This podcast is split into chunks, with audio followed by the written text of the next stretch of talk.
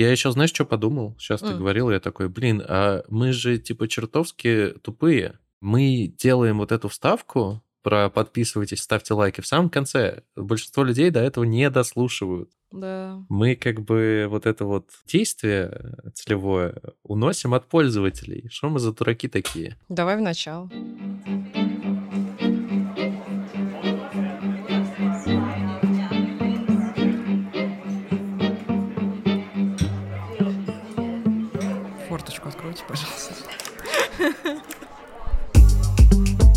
Ребят, привет! Это подкаст «Форточку открой», и мы возвращаемся! Сейчас будет э, первый выпуск э, второй части второго сезона. Э, чтобы мы выкладывали его быстрее, вы можете поставить нам лайкосик, э, где бы то ни было, где бы вы не слушали. Пять звезд на Apple подкастах очень нам погреет сердечко в такие холода. А также ваши сердечки можете прислать нам на Яндекс Музыке. Вы больше всего там нас слушаете. В общем, погнали! Привет, это подкаст «Форточку открой». Меня зовут Никита Остапчук, я продукт в детском мире. А меня зовут Даша Никулина, и я контент-креатор. И здесь мы обсуждаем разные темы из IT и маркетинга. Сегодня у нас в гостях Максим Уваров, консультант для нескольких международных стартапов, экс-eBay, экс-Яндекс и МГИМО Finished. Максим, привет. Всем привет, всем привет. Э, рад быть вами здесь сегодня. Расскажи для начала, как у тебя дела? Дела хорошо, спасибо. Я вот сейчас в Стамбуле нахожусь. Тут э, светит солнышко, но светит не очень сильно. Раньше было хуже. 37-40 градусов было тяжеловато. Так выпьем же за то, чтобы жизнь была легче.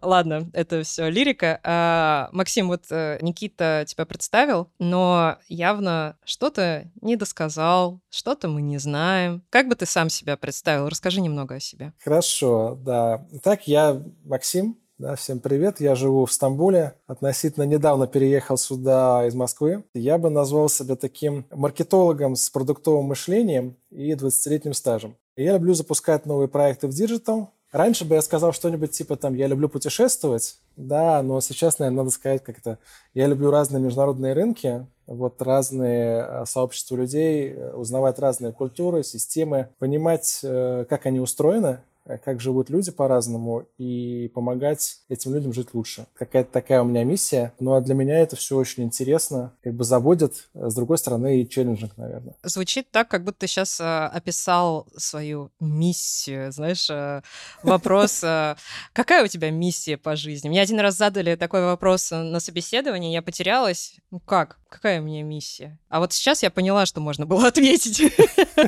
Возможно, не, на самом деле это как бы не знаю, мне, мне кажется, это смешение чего-то личного, а, там, своей работы и вообще тех эмоций, которые получаю в жизни, да, потому что изначально я по работе никак не связан был с международными рынками, да, ничего такого не делал, я просто любил путешествовать. Потом в какой-то момент я понял, что мне интересно это и в работу принести, потому что работа — это то, что занимает большую, а у некоторых и большую часть жизни, поэтому здорово, когда то, что тебе нравится по жизни, ты находишь и в работе. А дальше уже подтягиваются контакты какие-то, там, друзья, общество и так далее. Слушайте, мне кажется, на самом деле работать, исходя из своих ценностей, это прекрасно. Вообще прекрасно понимать, какие у тебя ценности. Я недавно через это проходил, через этот опыт, рефлексию, что вообще для меня является ценностью, что не является, и очень много там переосмыслил. Что-то у нас философия пошла прям. Философский заход. Сейчас хочется поставить мем с этим думающим динозавром. А, а кто я есть? А, ладно, отвлеклись. Слушай, вопрос очень меня волнующий. Мы с тобой оба учились в МГИМО, причем мы даже Ого. пересеклись по годам. Круто. Расскажи, почему МЭО? МЭО — это международные экономические отношения, на всякий случай. Да, причем это не, даже не совсем сам МЭО, это его ответвление, это называлось тогда Институт внешнеэкономических связей, а потом как-то его там переименовали еще, я сейчас даже не знаю, честно говоря, как это в структуре МГИМО существует. На самом деле история интересная, потому что МГИМО я пришел уже в зрелом возрасте, я рекомендовал бы многим людям приходить на какое-то серьезное образование уже не сразу после школы, а тогда, когда ты уже начинаешь понимать, зачем тебе это нужно. Потому что изначально после школы я пошел в МГУ на факультет этих самых программистов. Mm.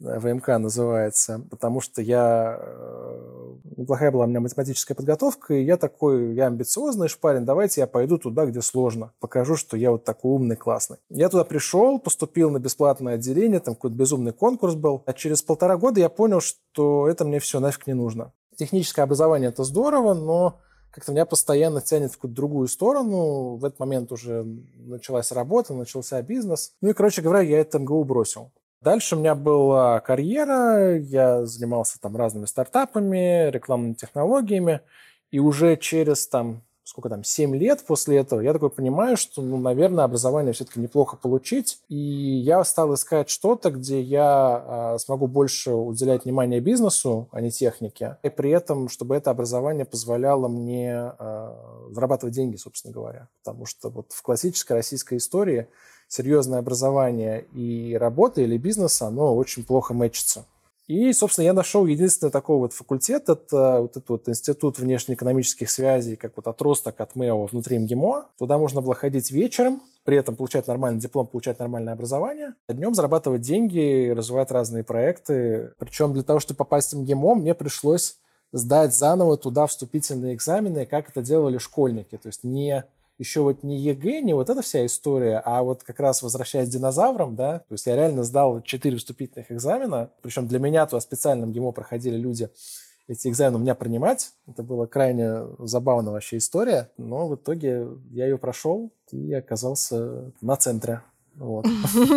На центре. Блин. Столько лет прошло. У меня нахлынули воспоминания, как мы вам завидовали, что вы на вечерке, и... Ну, теперь зато понятно, почему ИВС. Что, типа, вечером, конечно, учиться гораздо проще, когда ты работаешь. Мне кажется, у вас тут какой-то лобби собирается прямо сейчас, в данную секунду. Никит, выйди. Выйди чата. Без проблем. Нет, оставайся, пожалуйста.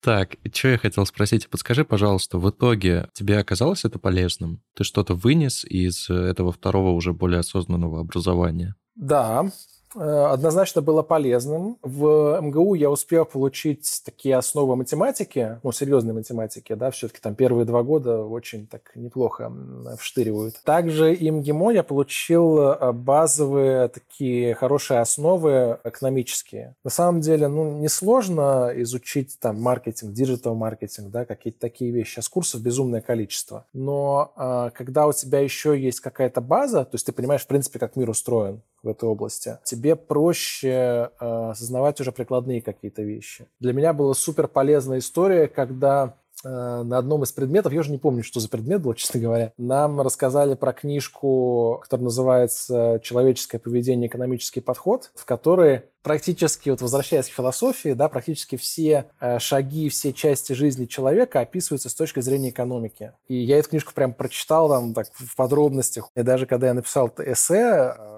по этой книжке, мне препод тогда не поверил, что это делал я сам. И для меня это супер полезно было э, в части маркетинга потом, потому что на самом деле, что такое маркетинг, да, это попытка понять, как э, человек мыслит в голове, люди в масштабе, да, и вот эти вот основы, они помогают, ну, вот оторваться от каких-то прикладных легких вещей и более осмысленно подойти к этому вопросу. Поэтому, да, помогло. Я тут немножко сейчас подушню. Вот эта вот вся история с подходом условно человек экономический, когда действия людей э, от каких-то рациональных стимулов зависит, сейчас уже не совсем актуальны, и вот эти все ребятки, типа нейроученые такие говорят, что на самом деле мы действуем нерационально, наоборот, контррационально, и человеческое поведение во многом на куче разных факторов, биологических в том числе, основывается.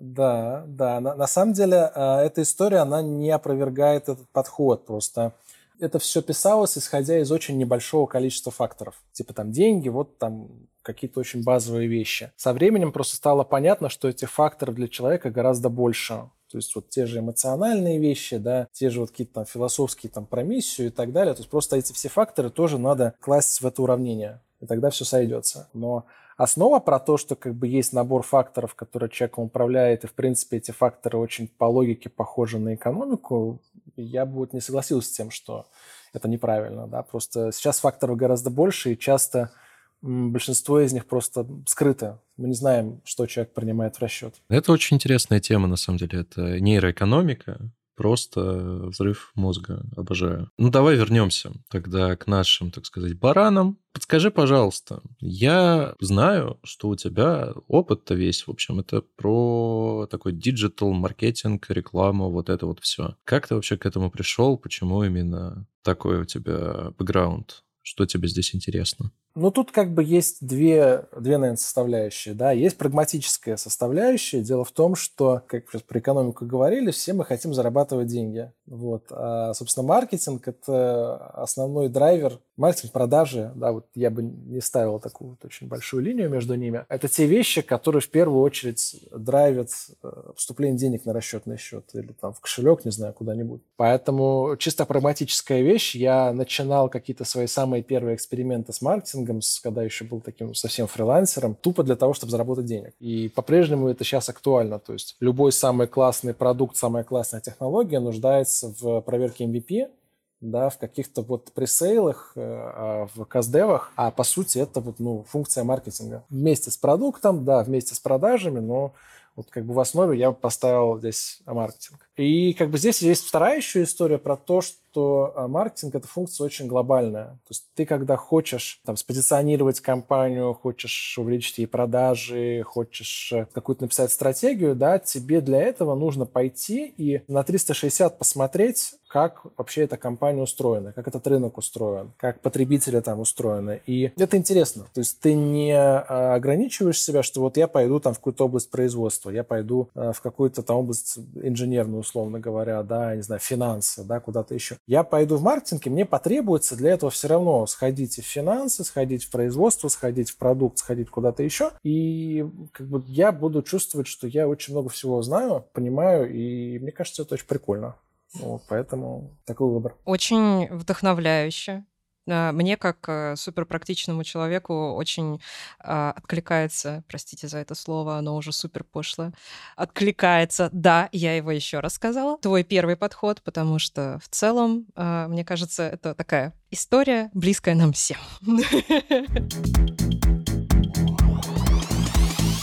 Вопрос такой, следующий. Он как раз э, уже более прицельный. Я вот смотрела твой LinkedIn. Спасибо, что принял мой инвайт.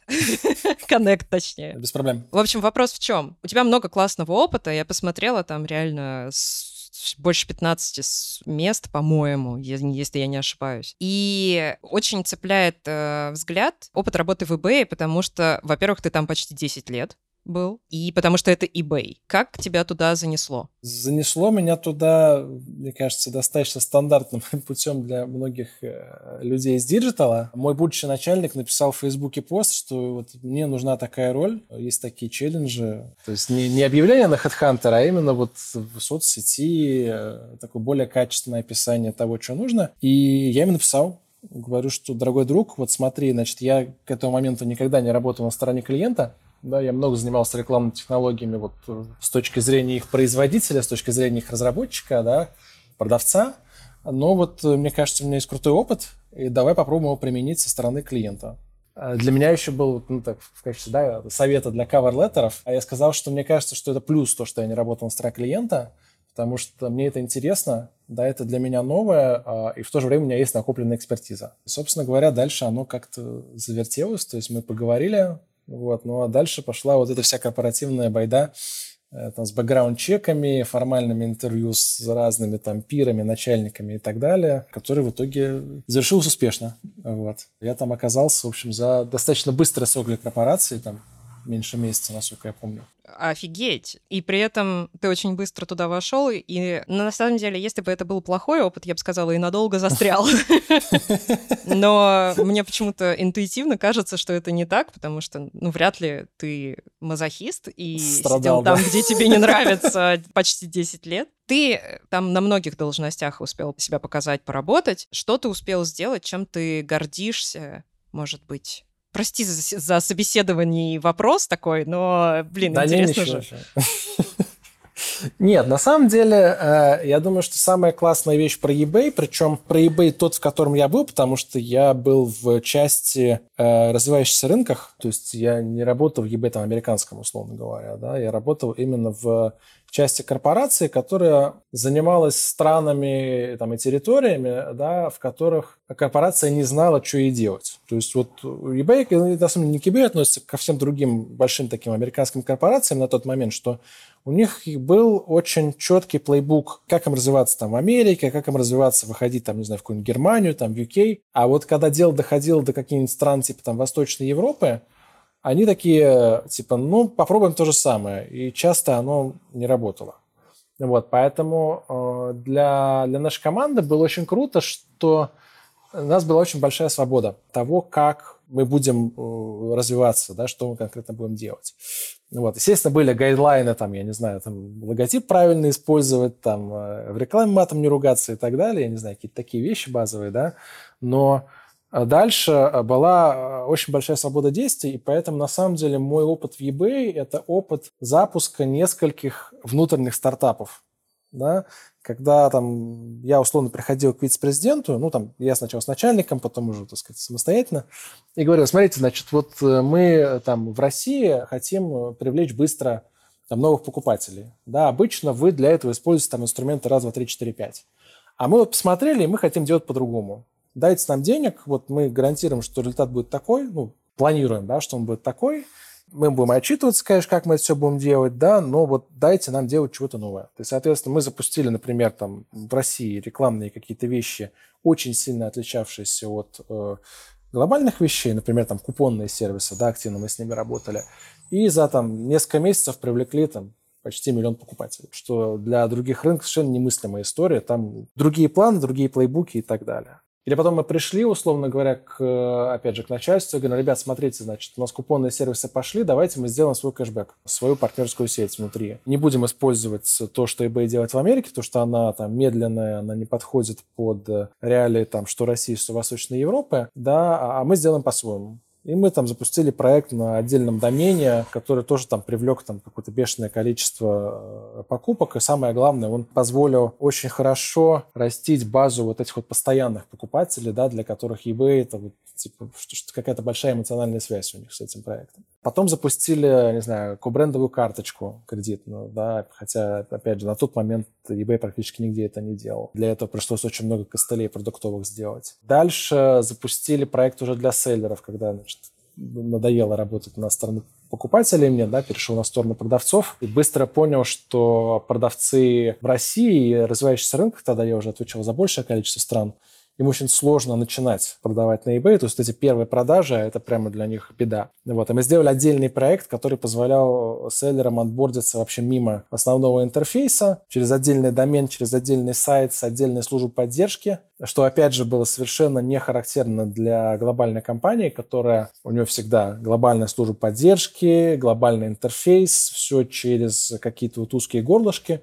Опять же, нам дали возможность, потому что у нас уже был хороший трек-рекорд к этому моменту, да, и самое главное, не было альтернатив. То есть не было какого-то хорошего плейбука уже. Вот. И мы запустили этот проект, и очень большое количество селлеров начало переходить через вот этот вот отдельный сайт, да, через более простой интерфейс, который был очень сильно адаптирован по сравнению с глобальным продуктом. Благо, глобальному продукту 20 лет к тому моменту уже было, и тяжко там было, конечно, адаптироваться. И тоже там достаточно сильно подняли конверсию, что самое главное, вот в этот момент я начал еще очень много ездить, да, я же рассказываю, что я люблю путешествовать, вот, ездить по вот этим всем развивающимся рынкам и узнавать, как люди там бизнес строят. Да, я помню, я ездил в Болгарию, я ездил в Венгрию, там, в прибалтийские страны, а, там, Португалия была тоже там среди наших рынков. И на каждом из этих рынков были какие-то сюрпризы. Там были забавные истории, когда, условно говоря, приехал в Грецию там, встречаться с э, местным продавцом. И, собственно, Греция тоже таким хорошим была рынком, который получалось развивать. И этот продавец такой, ну, пойдем там самый, в ресторан вечером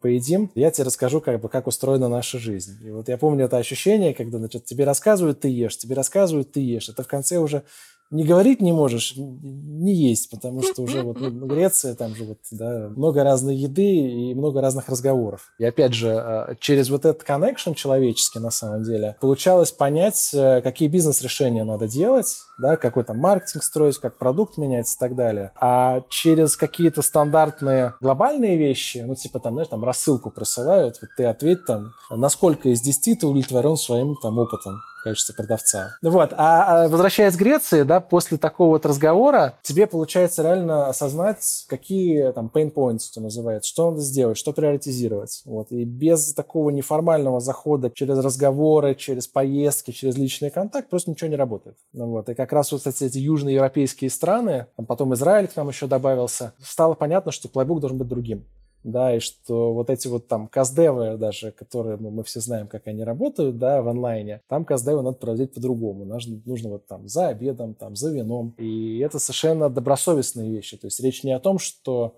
на тебя пытается там повлиять каким-то образом эта цель. Да, речь о том, что просто вы говорите, он видит, что ты человек, ты видишь, что как бы он или она тоже человек, и э, гораздо больше информации ты получаешь, гораздо более понятно становится, что надо дальше делать. Поэтому вот, ну, ближе к концу карьеры вот, вот эти вот такие разговоры, из которых дальше получалось сделать изменения в продукции, изменения в маркетинге и дальше заработать денег и для себя, и для клиентов компании, это вот, наверное, было самое крутое. То есть изначально это было там уже больше технологическая вещь, а к концу моего опыта, особенно вот когда ковид еще потом начался, и как бы ездить стало уже нельзя, вот особенно это хорошо, конечно, чувствовалось. Вот, поэтому опыт очень крутой, вот, очень э, разнообразный, что для меня важно, да, для меня важно, что это не просто я сидел там, перекладывал бумажки какие-то, да, в одной компании, писал одни и те же отчеты, да, а это именно какие-то разные проекты, связанные с разными частями там, маркетинга и продукта, и в разных странах, вот, что тоже очень важно. Это правда крутой опыт. Тут, на самом деле, мне кажется, даже нечего добавить.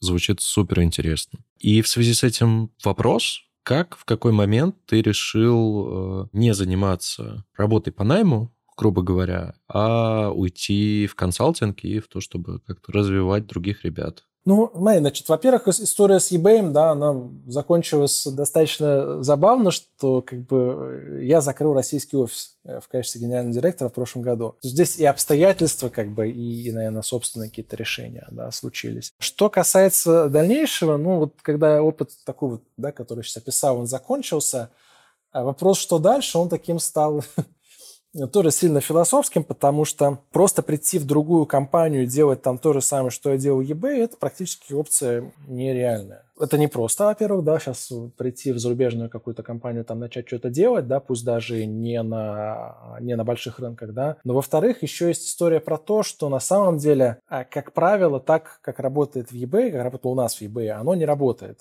Да? То есть реальность она такова, что ты приходишь, и тебя берут закрывать совершенно конкретную там, ну, ячейку, не ячейку, но позицию, роль да, с гораздо более ограниченным творчеством, если можно так сказать, да, гораздо более полномочия, даже дело не в полномочиях, дело именно вот в том, насколько ты можешь себя проявить, насколько ты можешь добавить что-то новое, насколько ты можешь опять же, вот этот connection с людьми построить, да, я думаю, что пока я такого не нашел. То есть я говорил там с разными ребятами, с разными компаниями, даже говорил с eBay там в других странах, все-таки там сильно отличается это все. Это более корпоративная история, более такая, где от тебя требуют совершенно конкретные вещи и совершенно конкретный output. Поэтому, наверное, для меня это было немножко более челленджинг, с одной стороны. С другой стороны, я, честно говоря, не уверен, что я могу там много чего дать. Да? То есть я все-таки больше про новое, про нестандартное, про то, как, э, что называется, обманывать систему в ее интересах. Поэтому я начал смотреть на, на стартапы. По сути, вот первая история там в этом году уже это Яндекс Финтех, и, и там моя роль заключалась, в общем-то, в том, чтобы придумать, как э, не очень большой сервис Яндекс Pay сделать большим. И это, наверное, история про то, как стартап не, э, как бы не стал большой компании, да, то есть, условно говоря, был Яндекс.Пэй, да, была, была гипотеза о том, как его развивать за счет интеграции с другими сервисами, чтобы он вырос в разы. И после там, проверки MVP, после построения каких-то расчетов, стало понятно, что ребят пойдут другим путем. То есть они не будут этого делать. Там сейчас фокус на Яндекс.Сплите, там, на, на других сервисах. И эта гипотеза была проверена за 4 месяца. То есть за 4 месяца собрали вот этот MVP, посчитали, там, нарисовали продукт, поняли, окей, мы не пойдем этим путем. И мне кажется, это очень важно, потому что вот как бы есть история, когда ты делаешь такой вот стартап, неважно, там, внутренний или внешний, и это становится успехом. А есть история, когда, и это надо всегда помнить, когда ты начинаешь что-то новое, а когда ты вот, ну, нарисовал какой-то там прототип, начал что-то делать и понял, что нет, вот как бы вот есть там какие-то индика- индикаторы, факторы, которые показывают, что мы этим путем не пойдем. И ты заканчиваешь. И как бы очень важно помнить, что вот как, как стартапер, как начинающий что-то новое, да, ты должен делать этот выбор. Вот, и делать его достаточно быстро. Вот, поэтому был Яндекс, и как бы дальше в параллели еще, на самом деле, это началось еще раньше. Еще было несколько стартапов, с которыми я тоже достаточно тесно работал. Ну, в частности, сейчас э, это тоже очень такая модная тема B2B SaaS. Да, мне кажется, сейчас примерно каждый второй человек, который пытается что-то делать вне России, а раньше, соответственно, где-то работал в России, это B2B SaaS. Да, потому что это очень модная тема. Все, значит, пишут очень много контента, очень много там постов в LinkedIn, делают какие-то прототипы и пытаются это все продать. Вот, в частности, там тот стартап, которому сейчас помогаю, это B2B-аналитика э, и B2B-аналитика для офлайн бизнесов. Да, и вот мне тоже это очень близко, потому что очень прикольно, когда ты строишь какие-то диджитал-продукты, да, такие интернетовские, да, совсем, но на самом деле, мне кажется, еще более прикольно, когда ты берешь эти digital capabilities, да, что называется, какие-то вот технологии, какие-то вещи, которые в диджитале сделаны, и пытаешься их перенести в реальный мир. В частности, вот та аналитика, которой сейчас ребята заняты, это аналитика для ресторанов. То есть ты можешь понять по большому количеству факторов, что в конкретной вот точке, в конкретном ресторане, в конкретной кафешке, там, в конкретном Макдональдсе, что в ней работает хорошо, что плохо и посмотреть, что происходит у конкурентов рядом. Условно говоря, вот э, стоит напротив там Макдональдса KFC, и я знаю, что вот в Макдональдсе слева чисто, а в KFC не очень чисто. И это все просчитано на данных. И, соответственно, я начинаю понимать, что окей, причем то, что чисто, не чисто, еще и вот эта чистота, она влияет на принятие решения клиентам, куда он пойдет. И, соответственно, дальше э, ты, смотря на эти все данные, можешь принять решение, окей, Значит, мне надо сделать чище у себя, иначе клиенты будут ходить к конкуренту напротив. Или я должен нанять больше официантов потому что у меня долго ждут, и в итоге как бы ко мне не ходят. Вот такие такие вещи. Все это на основе Big Data, AI, NLP, вот эти все модные слова. И мне очень нравится как бы разбираться в этом, понимать, как это маркетировать, потому что, опять же, попробовали делать какие-то стандартные истории, нифига не работает, огромный клаттер, вот, огромная куча этих там постов э, людей, пишущих примерно одно и то же, одним и тем же лицам, принимающим решения, поэтому здесь вот как раз нужно найти что-то новое, и я нахожусь вот в процессе этого. Поэтому, да, история, собственно, не сильно поменялась. То есть, как я раньше пытался искать что-то новое внутри корпорации, так сейчас вот это происходит просто вне корпорации, в стартапах, на других рынках. Ну, то есть, э, твой переход из найма в консультирование, грубо говоря, фриланс, он прошел максимально бесшовно. Ну, как, что, что на самом деле хорошо в корпорации? Да, там денег дофига. Разные, опять же. Да, у того же eBay был период, когда у него маркетинговый бюджет был ноль на нашем рынке.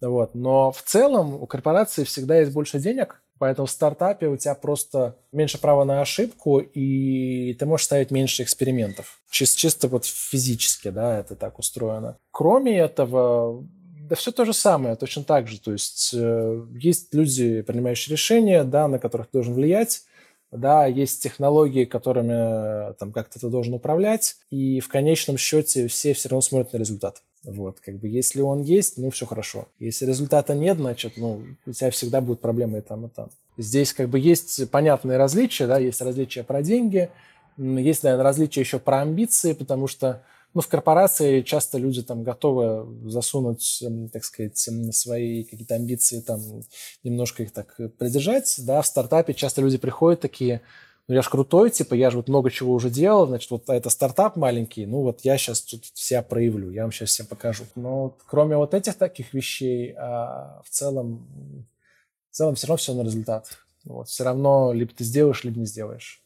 Вот. Либо ты останешься на своей позиции, либо тебя уволят, как в корпорации, либо ты там прогоришь в стартапе. Слушай, знаешь, какой вопрос э, возник? А ты как себя идентифицируешь? Как трудоголик или у тебя все нормально с э, work-life balance? Ну, вообще, я думаю, что вот этот вот work-life balance это немножко такая штука корпоративная, да, то есть придумка такая, да, что вот раньше типа все считали, что надо работать побольше, а потом поняли, что э, увеличивая количество рабочих часов, ты как бы не, не приходишь к результату часто.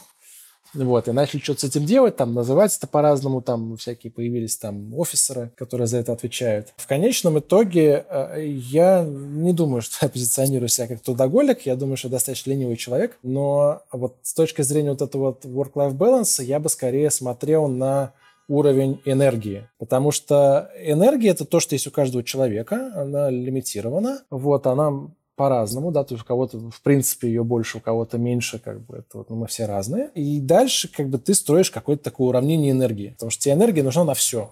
Она нужна на работу, она нужна там, на отношения, на семью, на какие-то личные достижения, не знаю, на друзей, даже сходить в магазин нужна энергия на самом деле. И дальше ты как бы делаешь выбор, на что я буду тратить энергию, на что не буду, и что мне эту энергию дает, а что забирает. Потому что иногда, даже если речь не про работу, речь теперь про отношения, что есть люди, которые энергию дают от общения с ними, да, тебе там хорошо как-то помогает, а есть люди, с которыми, например, энергия уходит куда-то вот непонятно куда. И дальше ты просто выбираешь. Да? И точно, точно то же самое с работой. Да? То есть если ты делаешь работу, которая находится вот в той области, в которой тебе хорошо, ты понимаешь, что ты делаешь что-то важное, это там когерентно твоим ценностям и так далее. Да, значит, энергия уменьшается не так быстро, иногда даже добавляется. Вот, иногда это ровно наоборот. Соответственно, дальше ты просто выбираешь, как бы, чего тебе, чего тебе больше нужно.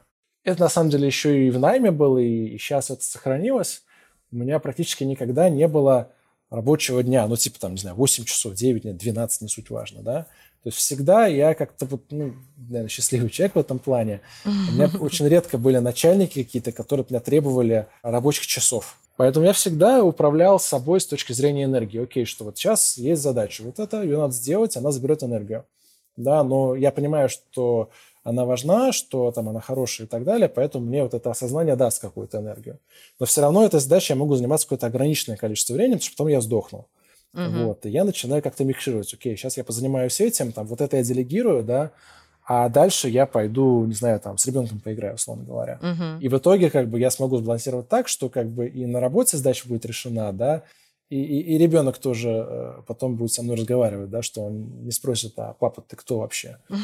мне кажется, здесь вот э, задача в том, что постоянно тестировать вот какие-то разные активности, разные задачи, разные позиции на работе, разные какие-то вещи, которыми ты увлекаешься, и смотреть, какие из них э, балансируют твою энергию, а не просто жрут ее. Вот, и тогда все будет хорошо, и там work-life balance, и трудоголизм, все это, короче, решится.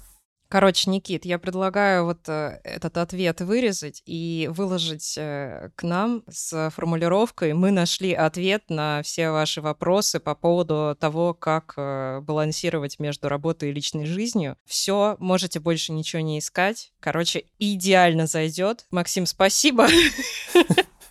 Потому что это прям супер рецепт, как мне кажется. Никит, что думаешь? Что я думаю? Я думаю, на самом деле, что действительно классно. Понятно, что это не всем может подходить, там разного уровня позиции есть, и разные задачи у людей бывают. Но в целом, если чем выше ты находишься в этой иерархии, тем больше от тебя не ждут, что ты будешь работать 8 часов, а ждут, что ты будешь приносить какой-то результат. Да, этот результат можно приносить э, вот балансируя энергии, там, не сидя в офисе 8 часов, а сидя 4, а потом еще 4, может, где-то в другом месте работая. Кажется, это абсолютно окей. Вообще мне очень нравится. И мне. Достаточный ответ. Вообще шикарный. Ну чё, кажется, что мы спросили вообще все, что хотели. Никит, давай Фигач последний так, вопрос. А подожди, а, а давай еще немножко про стартапы поговорим. А, Я думаю, давай, быть, молчу. Э, давайте, давайте. Скажи, пожалуйста, вообще, Хочется понять какие-то твои базовые принципы, твой взгляд на то, как должен стартап строить свою работу вообще. Сейчас я объясню немножко. У меня в голове просто стартап — это какая-то история довольно хаотичная. Мы там пытаемся найти какой-то market fit, мы там пытаемся, короче, заработать как-то денег, и у меня нет представления о принципах, которые должны вот в основе этой работы лежать. Можешь ли ты своим тут мнением поделиться? Ну, принципы, надо сказать, в разных стартапах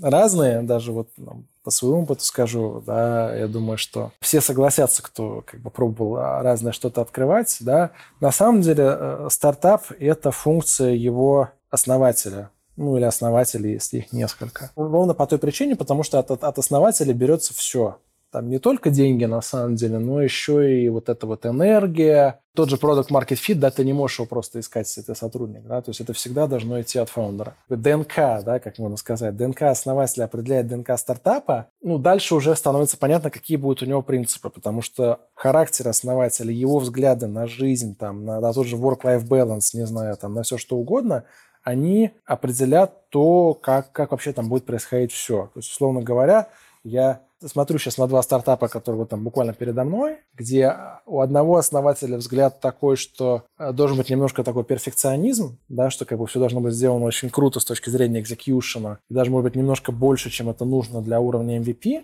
да, это иногда как бы конфликтует с, стартаперским таким, да, духом, где все должно быть там quick and dirty и вперед. Но при этом это разделяется командой, потому что команда подбиралась фаундером под себя, и для них это нормально. То есть они готовы немножко больше там посидеть, чтобы немножко вот подрихтовать, там, сделать чуть получше, чтобы это было вот ну, ближе к идеалу, условно говоря, да, это не вызывает отторжения, это не вызывает внутреннего конфликта и не, вызывает проблем с перформансом. И, условно, там второй стартап, где там такой ребята-основатели более такие высокоуровневые люди, но не с точки зрения позиции, с точки зрения там взглядов, да, и может там чуть-чуть поднаплевать, там, как что будет выглядеть, но им очень важно какие-то вот контрольные реперные точки пройти, и они вот будут в них очень сильно упираться, вот, и даже если им предложишь обойти какую-нибудь эту точку, они такие, не, типа, вот нам очень важно через нее пройти но при этом никакого перфекционизма уже нет, уже нет никак, никакого требования делать все сильно хорошо, что называется, да. То есть взгляды ну, такие очень сильно разные. И, в принципе, надо сказать, что оба стартапа, они пока там более-менее как-то перформят, то есть они куда-то движутся, да. Это их не убивает, но они движутся очень разными дорогами. Ключевой момент здесь именно в том, чтобы фаундер, как бы то, что он делал, а, он был очень инлайн с тем, как он смотрит на мир. И команда, и кофаундеры, если они у него есть, они